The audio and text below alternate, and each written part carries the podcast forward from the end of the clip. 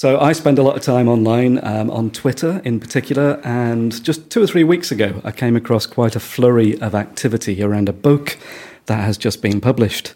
It's a book that charts the phenomenal rise of Hull City Football Club from the lower leagues right up into the Premiership. The author of that book is Richard Gardham. And Richard, thanks so much for coming in. Yep, thank you for having me. I have to get you into the studio. You're raising money with uh, this book for Dove House as well. That is correct. So yeah. I was quite keen, really. I love to support Dove House. Mm. Now, Richard, I'm perhaps one of the least sporty people you're ever likely to meet. So I needed a sidekick for today, a little bit of help with the football related questions. And I'm pleased to say Nick Quantrill, um, also an author and a very passionate supporter of Hull City, has joined us in the studio too. Thanks, Nick, for coming in. No, it's a pleasure. Okay, so Nick, I'm actually going to um, hand over to you, perhaps. That's very kind of you, Jerome. Well, let, us start then, Richard, with the actual the book, or it's called the Decade. Mm. There's an awful lot of stuff in there about the previous times, only before the decade kicks in, the, the 2000 to 2010 period. So, kind of, what's the thinking there to give us that information? It, it, that was almost accidental, really. Um, I I mean, just to sort of talk you back, my I come from a family. My my dad is a very keen folk song collector, and he's very keen to get people's memories down to, to sort of collect oral history. Um, so I think maybe I picked a little bit up from him, and then in about uh, 2013, I read a couple of books. One about Muhammad Ali, one about the American Basketball Association in the 1970s, that told stories in um, like the oral history style, sort of speaking to the people who were there at the coalface, so to speak, and who, um, you know, uh, but but intertwining that with a little bit of narration from the author. And and I just thought, you know, Hull City have had this fantastic decade. Wouldn't it be great if somebody wrote a book about that? You know, about this decade that we've had, spoke to everybody involved, got it down so that it was just there and and you know for there for posterity, really. Um, so then after a few years, I thought, well, nobody else is doing it, why don't I? So the intention was just to record that decade. Um, and I decided on the title, and I still I still stand by it. Maybe the decades would have been better in, in retrospect, but um, but so so I sort of started interviewing. I got I got Chris Chilton at first, and he was the first interview I did. He's um, Hull City's record goal scorer for the for the uninitiated. He's a massive figure in the club in the 1960s and early 70s. Um, and you know, you're chatting to somebody like Chillo, you can't not ask him about his career, and, and, and you just sort of have that opportunity. And, and at an early stage, I was speaking to some of my heroes when I started going from the uh, from the eighties. You know, the the sadly late Pete Skipper, who was fantastic, and people like Billy Whitehurst, Gareth Roberts, and and I just I just had all this all this stuff from their time. There, there, you know. So I, I just thought, well, I've got to a, I've got to use it. You know, I can't have all of these brilliant stories and memories and not use them. But then I also thought having that coverage of the previous decades helps put into context why this decade was so special. There were those, where, you know, there, there seemed to be sort of Hull City had two modes for the going up to 2004 for the first century of their existence.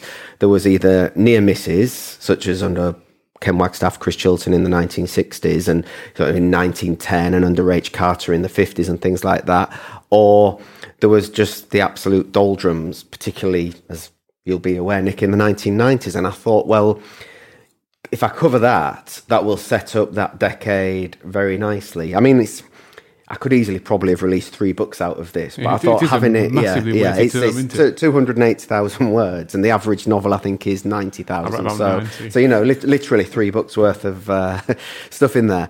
Um, so yeah, so once I got writing it, I, I, did that, and, and and but I just I wanted it all to be there as one. I want, I, I quite like, you know, I've written a lot for fanzines such as Amber Nectar. I like writing a lot, and I do think that if it's done properly, there is a market there for it. Um, you know, the book's written in a way where people can dip in and out of it. You know, if you're feeling a bit a bit sort of down or depressed, you can read about you know you can read Wagging Chillo stuff, or you can read the you know the back to back promotions or the Wembley stuff, or if you feeling a bit too happy and feeling a bit guilty, you can read the decade about the nineties. You know, it's like you've so so so it doesn't necessarily you don't have to sit down necessarily and read it cover to cover. Although it, it does seem, judging by the feedback on, on social media, that lots of people are doing that. Yeah, I think they, I think they have. I think just, just so on uh, Amazon, the second review here that's that's written is uh, someone's put. I actually get quite emotional while reading it. Yeah. So you're getting this really emotional response to what you've written. I, I think that that's um, it, it, it is because it's you know people's lives are entwined around sporting teams in a way that that you don't really get with much else in life. You know, I often think that that football's popularity is explained to an extent, and, and all sports is is that as a child, it's the most grown up thing you can do, and as a grown up, it's the most childish thing you can do. You know, it's like um, you know, and, and I think that that you, you you go through so much football isn't just about turning up on a Saturday and watching 22 men kick a ball about. It's the friends you make, it's the memories you make, it's the, the, the journeys to and from away games and things like that. And that's what I wanted the book to, to help conjure up. It's th- those emotions. I didn't, you know, getting stories about people on the train home after the 2008 playoff final and things like that. That to me is like gold dust for the book because everybody saw Dean Windass's goal and, every, and, and you know getting that stuff in there is great. But but you also want those those sort of slightly quirkier memories that, that a lot of people will have gone through and that, and that, and that were part of that great occasion for these people, but but don't didn't necessarily get recorded at the time. And, and I think that's an important thing to get through when it comes to sort of supporting football teams in particular. You know, it's about more than just attending the game, and I hope that the book can help can help with that really, and help help sort of get across a lot of those those feelings and those memories.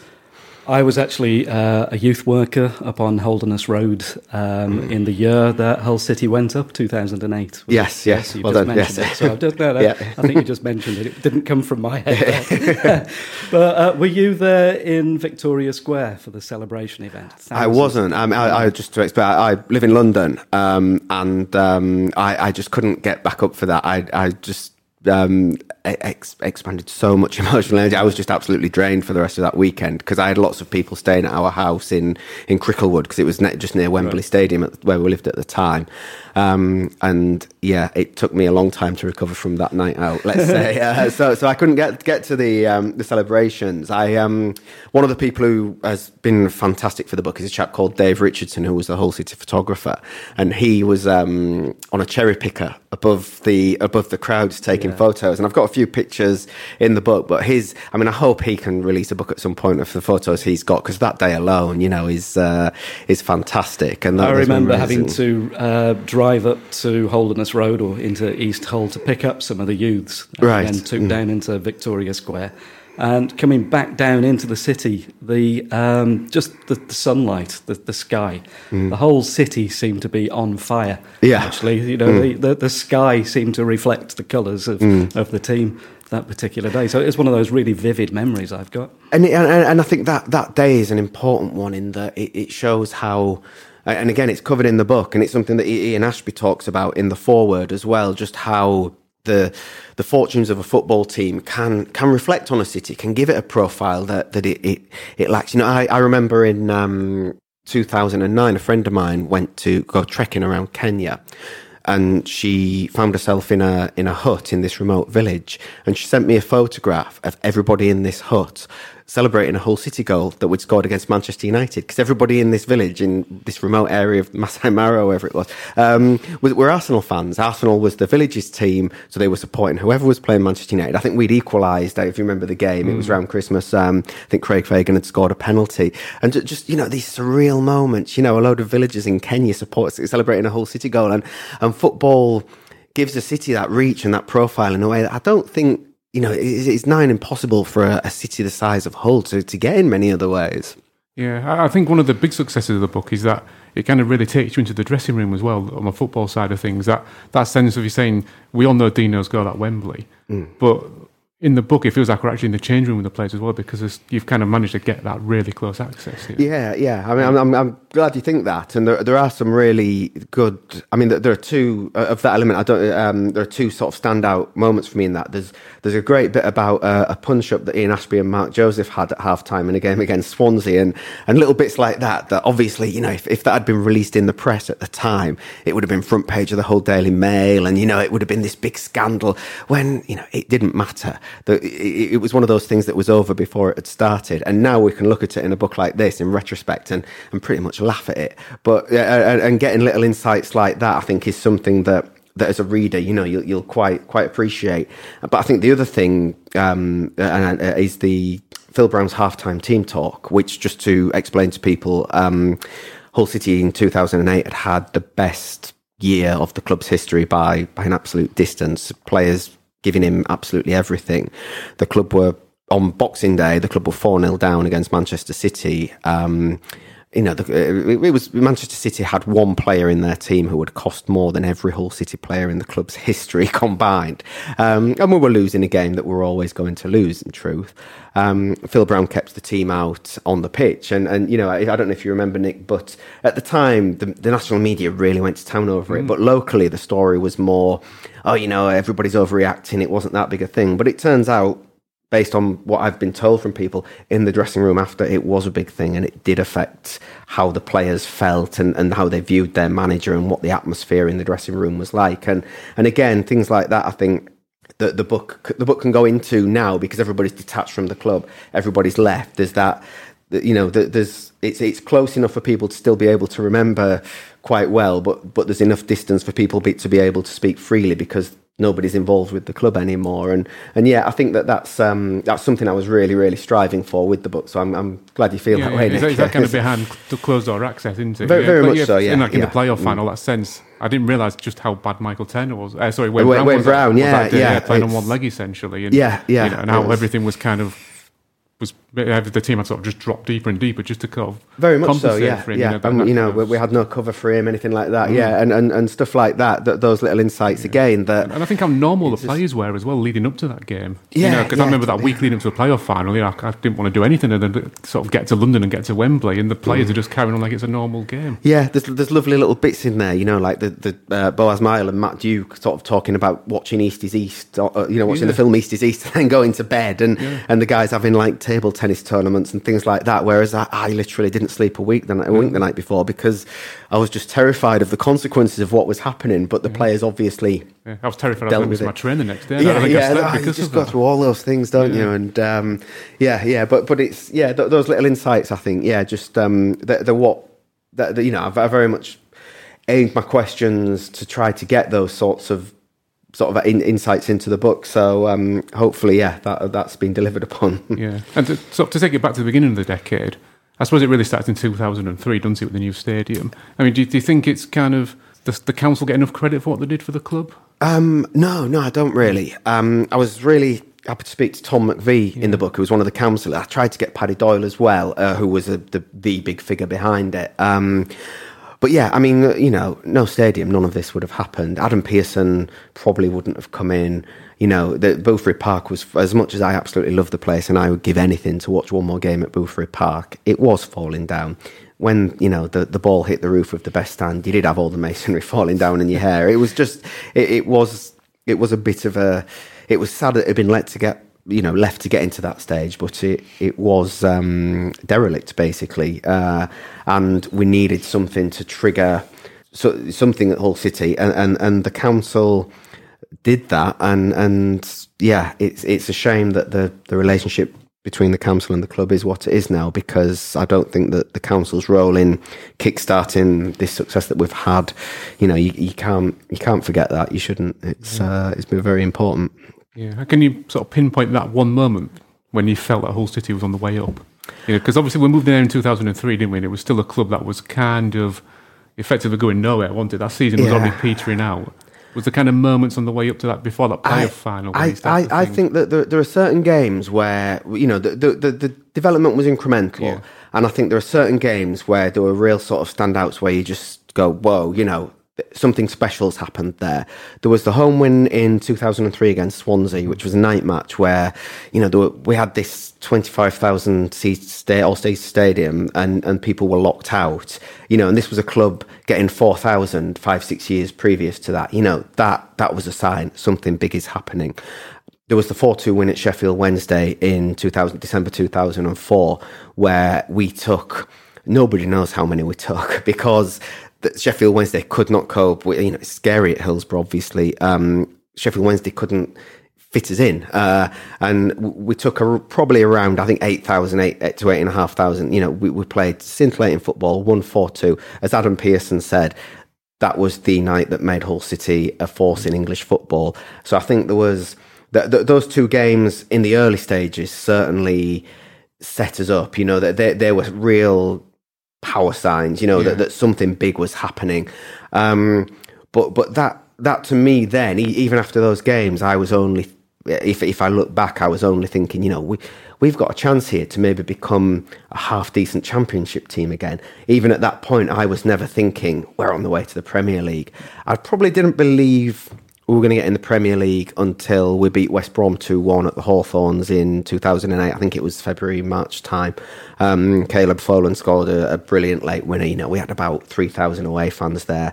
And we'd been on a good run of form, but you were sort of waiting for, for, for it to all to sort of, for so- something to bring us back down to earth. And that, that game, I think, made us realise, and, and, and, you know, again, the players felt the same. That game made us realise that there wasn't a, a, any team in that that division was going to struggle to, to handle us if we turned up, uh, which we did game after game after game for the rest of that season. Fascinating, always listening to two fans talk with such passion. Because I'm always amazed at what you actually can recall from your heads. My, my youngest son is just the same. Yeah, he's a passionate uh, fan of Hull City, and he can he can recall dates, and names, and uh, mm. uh you know the order that the goals were scored in, that sort of thing. I can see them goals. Like Richard was talking about. You My headers can. were talking about them. You know, the, I- the, the Stuart Elliott header, header against Swansea Yeah, and, and yeah. Barmby's volley at Hillsborough. Mm, yeah. Where, Yeah. where do you feel you are on the sort of fandom scale? Are you It's- sort I of mean, it's- super, super fan? It's it's very it's varied over time, really. You know, I, I mean, in the, when I was a kid, I just didn't miss an, a home game, but wasn't going to away games, and then, you know, started going to going to away games more in the nineties, and then when I moved to London, I was going to more away games and home games. At the moment, because I've got two very young children, it's difficult for me to get to quite so many games. So I'm probably as low as I've been for a little while. But my eldest is six, Joshua, and he's just started going to. He's, he's been to three away games now and absolutely loved it. So you know, so I'll start picking it up again now that I won't, you know, be- away from the kids for a day of a weekend. You know, it's so. Um, so I think as as your life changes, it it, it sort of. You, you, you struggle a little bit at times to get to as many games as you would like to go to, but you always know that like you know th- that will come again. Um, so Hull City, and you know, I, I'm a Hull City fan, 24 hours a day, seven days a week. Then that's never going to change. But at the same time, you know, it just how how physical that support is. Just it, it depends on what stage in life you're at and what other responsibilities you have. I suppose at the moment. You know, I have to be a dad before anything else, and I can't. You know, if I'm working five days a week, I can't just go off for another day and say goodbye to the kids or, my wife because, um, yes, the punishment would be uh, severe. Um, so, so yeah, so it, it, it's varied, but yeah, I'm looking forward to the day when both my sons and myself, and hopefully my wife as well, if I can persuade her, will be up in sticks and going off to the. You know, my my favourite away days were always like the Bournemouths and the Torquays and the South Ends and things like that, where you can have a bit of fun around the game as well, and, and going off and doing that together. Very, very important. Really phenomenal that Hull got into the Premier League. But Mm. how important was that for the city of Hull itself? What have people told you about that? Um, I, I think it it gave. I mean, Hull had a real image problem in the nineties. I think you know, and, and and it was it was all just silly things. You know, like that that dreadful, arrogant crap towns book, which you know, I think.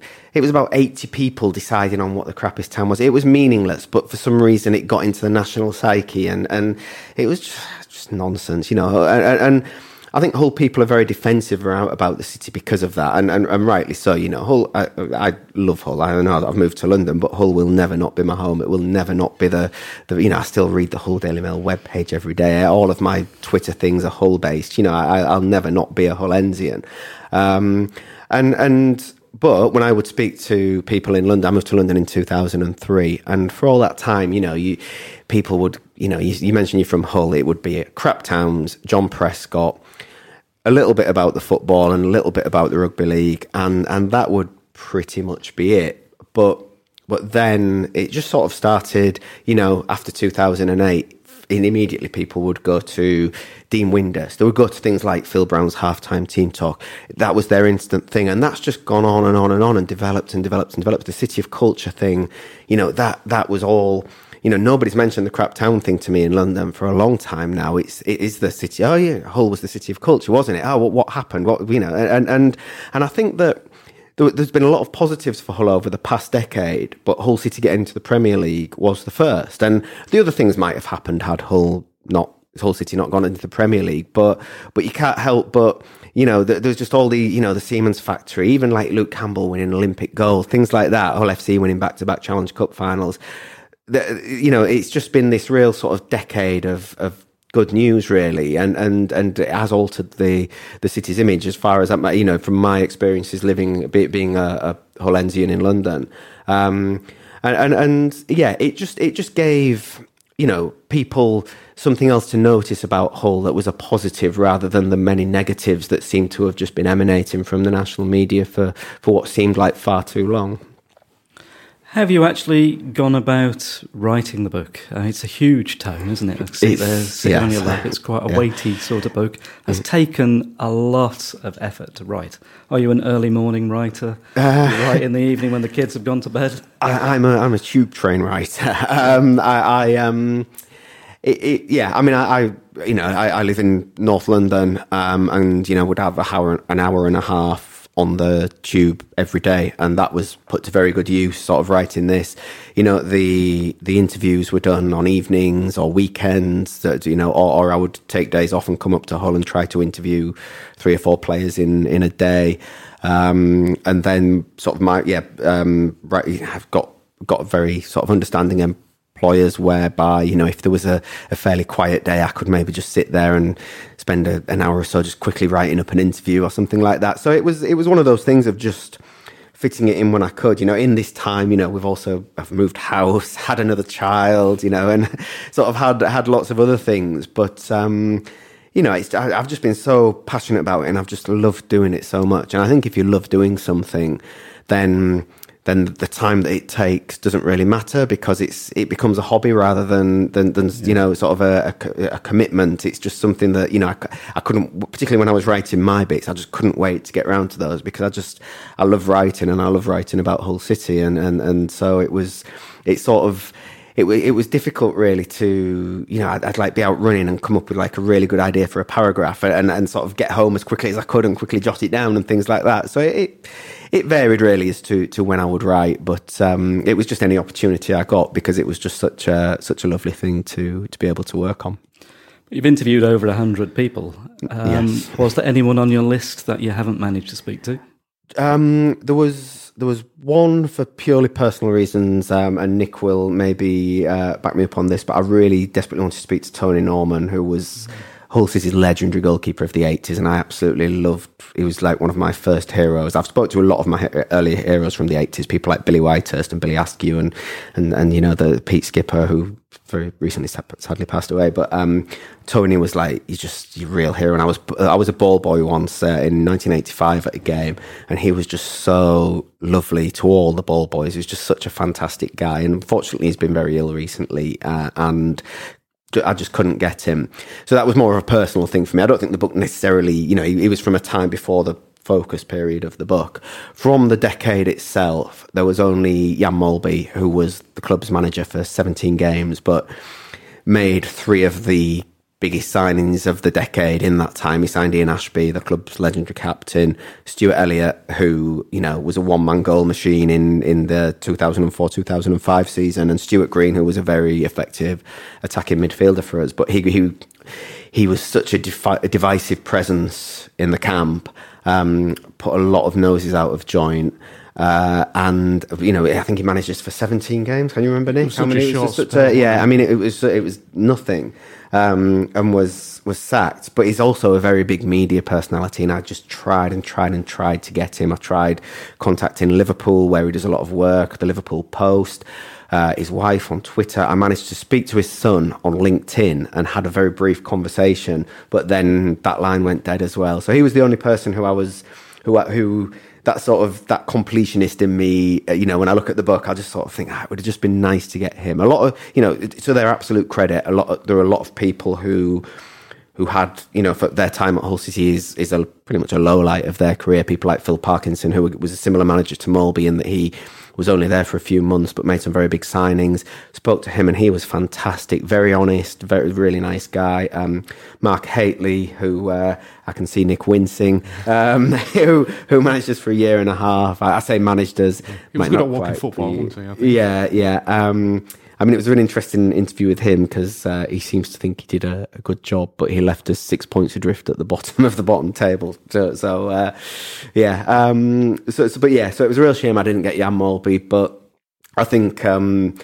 I, have I've got way more than I could have dreamt I would have got when I started out on the book. So uh, I'm, I'm not going to beat myself up too much on that one. so there won't be a revised edition coming out.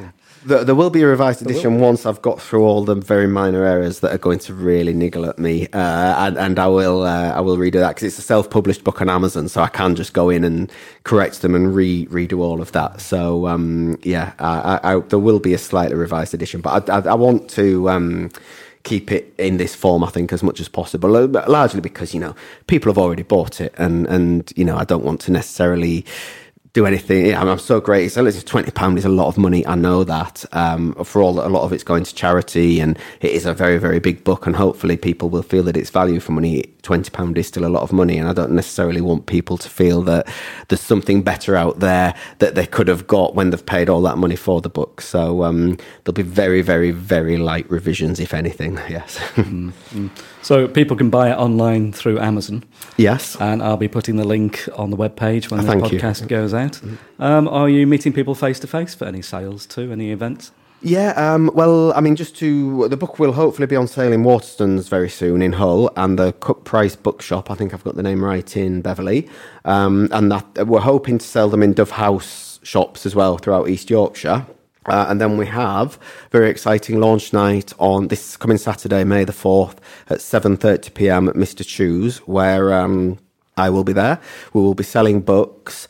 Uh, and we will have several legends of uh, from the club's history attending. Um, so promises to be a great night. You can just turn up, buy the book, get it signed, and sort of hang around and things. You can, if you want to book a table to have something to eat, I think you need to ring Mister Chu's, and I think it's ten pound per head to have access to the buffet. But um, yeah, it's it should it, it's all done through um, the Hull City Supporters Trust, which is the independent fan group. Um, so yeah, it promises to be a great night, and we're yeah, I'm really looking forward to it. Any other burning questions from you, Nick, before we uh, close? Well, I think I, I'd have to ask Richard about his it's probably his favourite Hull City moment in that decade. Is there one particular, maybe not a lot of the playoff final? No, I, I, I didn't enjoy the playoff final. Yeah. Um, I, I sat there feeling desperately sick for the whole thing. And by the time the final whistle had gone, I was just spent. I just couldn't. Uh, yeah, I, I, I, from the second Dean Windass's goal went in, I just felt like my heart was sitting in the pit of my stomach. It, it was, it was one of the greatest days of my life, and I hated every second. Um, the, I, I, think the Ian Ashbee goal at Yeovil. I was at Yeovil that day, um, and just to explain to the uninitiated, basically Hull City had had 19 years without a promotion, which in English football is quite an achievement, um, and you know, it, we'd been last promoted. I think 1985 was it when we got promoted. That from, was my first season. Yeah, um, and then we had a few good years, and then we'd sort of experienced the 90s, which was one crashing low after the next. You know, we nearly went out of business four or five times, and it was just disaster after disaster after disaster. Adam Pearson took over. We moved to the KC, but still things couldn't get going. You know, we kept going through managers, and we just couldn't get anything right, and it just felt like this. The club was cursed and then we just had this season where everything worked. We've got Peter Taylor in as manager. We've got some great players in. And, and when we got that first promotion after 19 years, it came um, through a very late goal from our captain, Ian Ashbee. And I think when that goal went in, you could celebrate the goal for it being a goal, but you could also celebrate it because you knew we were up at that moment. And, and you know, we'd, but people like myself and Nick had been through, you know, we'd, we'd gone to the, the Macclesfields and the Torquays and places like that and seen us lose 4 5 nil and just you've gone through all these depressing things and, and it was this first ray of light after 19 years of you know of, of just hell really as far as football football support goes and it was um, so yeah that, that I think that is of the decade is is the probably my favorite moment because you could just celebrate it for what it was within that time, but it just meant everything. You know, a, a, a goal to secure a promotion from the fourth tier in the grand scheme of things isn't that great, but given the context, given what Hull City had been through for nearly two decades beforehand, that just yeah, that, I think that was probably the moment that that I was the most euphoric, certainly. That's been a fascinating listen. Um, I always sort of love just watching and listening to people so passionate uh, about their particular topic. Mm. Thanks so much, Richard, for coming in. Thank you for having me. I really enjoyed it. Thank, Thank you. you. very much. If you'd like to follow Richard and uh, pitch questions to him, you'll find him on Twitter at Richard Gardham. Yes, that's yeah. Yep. That's right, isn't yeah. it? Yes, yeah. I think so. Yeah. uh, I'll make sure those the, the mm. links are on the web page anyway. Thank you. Uh, thanks also to Nick for coming in. Oh, always nice to talk about Hull City. Very good. Um, I've been Jerome Whittingham. This has been another Hull is This News podcast. I hope you'll join us again sometime soon. Bye for now.